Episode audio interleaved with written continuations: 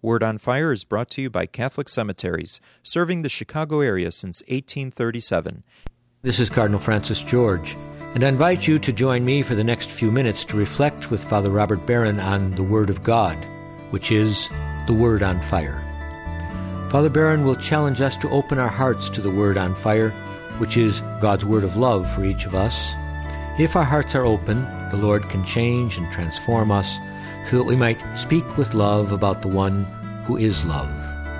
The Archdiocese of Chicago, through the generosity of Sacred Heart Parish in Winnetka, now presents The Word on Fire. Peace be with you. Christmas is coming. The end of the school year is coming. Summer is coming. Okay, those all sound good. Those are all advents. Adventus just means arrival, it means coming. And sometimes those are very good, very encouraging. How about these? Storm is coming. That doctor's report is coming. The invasion is coming. The end of the world is coming. Those are advents too. Those are arrivals too. Sometimes, friends, advents can be wonderful and joyous and deeply fulfilling. Other times, Advents can scare the life out of us. Can I suggest, in light of our readings for today, that the great Advent, the coming of Christ, is both? Jacques Derrida just died about six months ago. He was the greatest living philosopher. His famously complex philosophy of deconstructionism, he once characterized this way Viens, oui, oui. His French, of course, for come, yes, yes.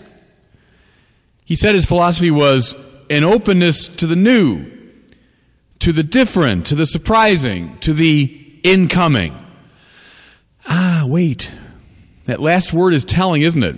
Yeah, sometimes the new is exciting, surprising. But that word incoming is used by soldiers to describe the arrival of mortars and missiles. Advents can be scary things. How come?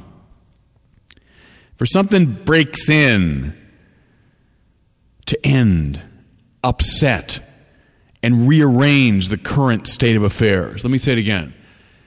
An advent can involve the ending, upsetting, and rearranging of the current state of affairs. The gospel reading for today accents this negativity. Jesus said to his disciples, The coming of the Son of Man will repeat what happened in Noah's time. Hmm, Noah's time. Not very reassuring words. Noah's time is the time of the flood, the flood that devastates the earth, that ends life as we know it. You know what occurred to me? The best analog today for Noah's flood would be something like the arrival of a comet. Scientists say if the comet's big enough, if the hit is direct on the earth, it could lead to the end of civilization, indeed of life as we know it. Well, that's what the biblical story of Noah's flood is about. Well, Jesus says the Son of Man's arrival, his advent, will be something like that. He specifies listen, people were eating and drinking, marrying and being given in marriage right up to the time of the flood. And then, when it came with a shocking suddenness, they were destroyed. Suppose we knew that a comet was coming. Suppose they said in five years, this comet will come, it'll destroy life as we know it. And we did nothing about it. We took no moves, no precautions. We didn't try to escape from the planet or whatever. We simply went on with our lives as though nothing special were coming.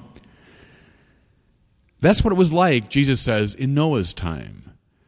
And it might be that way when the Son of Man comes. Now, what's so frightening about the coming of the Son of Man? Why isn't it just good news? Here's a hint. If he is the life, and he says he is, then the life that's opposed to him must give way. If he's the truth, and he says he is, then false claimants to the truth must cede to him. If he is the way, then false ways have to be abandoned. And friends, all of this will hurt. Ooh, it's all negative, naysaying, doomsday talk. No, no, it's just common sense. He's the way, then all your false ways have to give way. He's the truth, then all those falsehoods that have invaded your mind, they've got to give way. He's the life, then all your false forms of life have to change. And that kind of revolution is always painful. If he is the Son of God, and he is, then he will break into our sinful world like a cleansing fire, like a wild storm, like a revolution, like a thief in the night. Now, what will it look like in more detail? Now I suggest we look back at our magnificent first reading for this Sunday. It's a very lyrical passage from the second chapter of the book of the prophet Isaiah. And those who've been listening to me for some time know that it's one of my favorites, one that I cite all the time in various contexts. Here's the citation In days to come, the mountain of the Lord's house shall be established as the highest mountain and raised above the hills. Isaiah's great vision of what things will be like in the messianic era, what things will be like at the great Adventus, the great coming. What's the mountain of the Lord's house? That's Mount Zion. That's the place of the temple. In the age of the Messiah, Isaiah is saying, the worship of the living God will be the center and summit of all of life. It'll be the good above all goods. At the time of the Messiah, adoration will break out. I mean, the praise of the true God. When we worship the true God, we become ordered, both interiorly and exteriorly. When you adore God, then everything in you falls into proper harmony. Everything finds its place in you. You become ordered on the inside. And and when the society adores God, then all the elements that make up the society become themselves properly ordered. Okay, that sounds like good news. That sounds like a very pleasant Adventus. Well, yes and no. How will this play out? In a society in which the vast majority of people have stopped worshiping the true God. Is that too bold a statement? I don't know. Look at the stats. In our Catholic Church alone, 70% of our brothers and sisters stay away from the worship of the true God on a regular basis. They stay away from the Mass, the source and summit of the Christian life. You want the Catholic version of Isaiah's vision? That's the Mass all those adoring God aright. What will it feel like to those of us who aren't worshiping God properly when this worship now becomes central? It'll upset things. It'll be like a revolution. Furthermore, how will it play in a world in which sex and pleasure and money and power and honor are regularly worshiped? I don't mean just made part of your life. Nothing wrong with those things in themselves. But when they are worshiped, that's when spiritual trouble follows.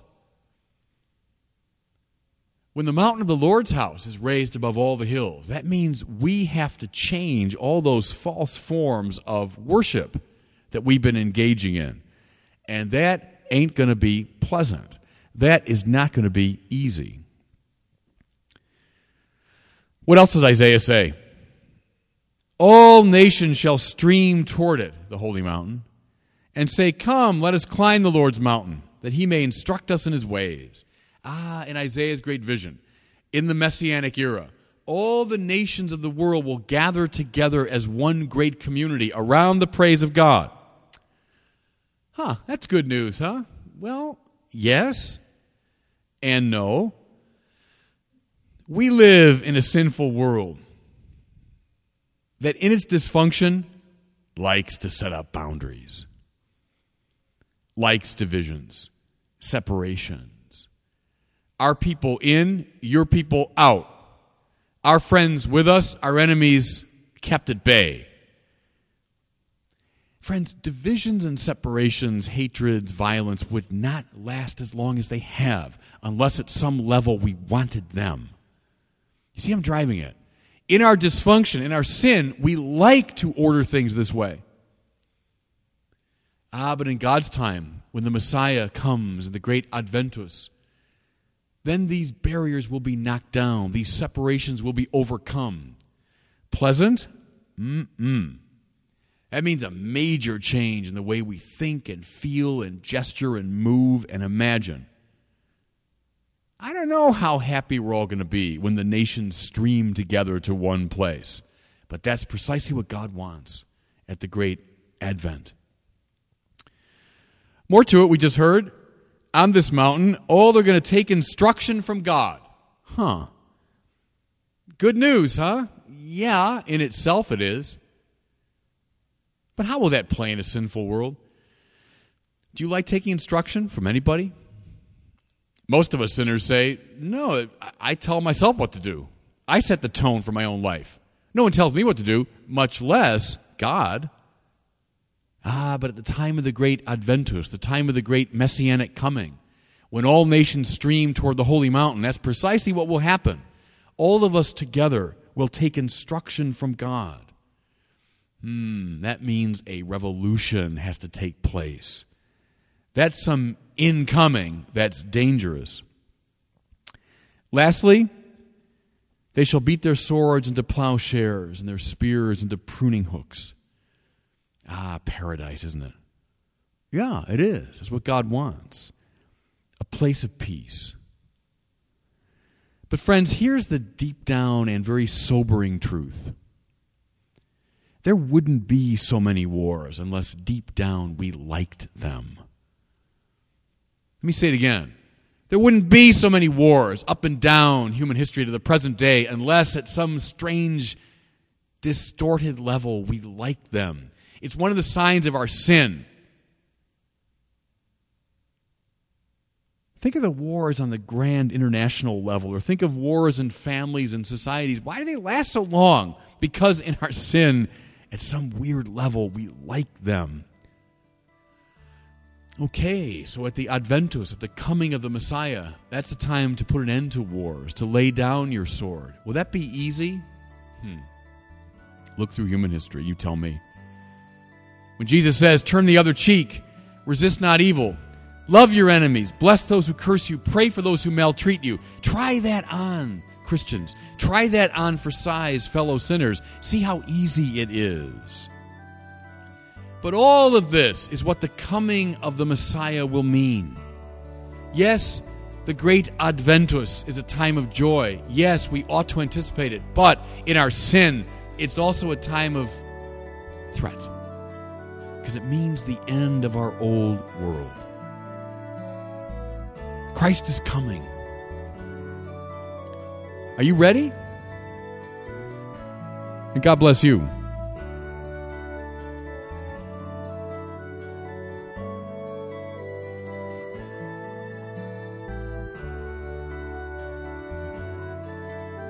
I hope that you were moved today by the word on fire.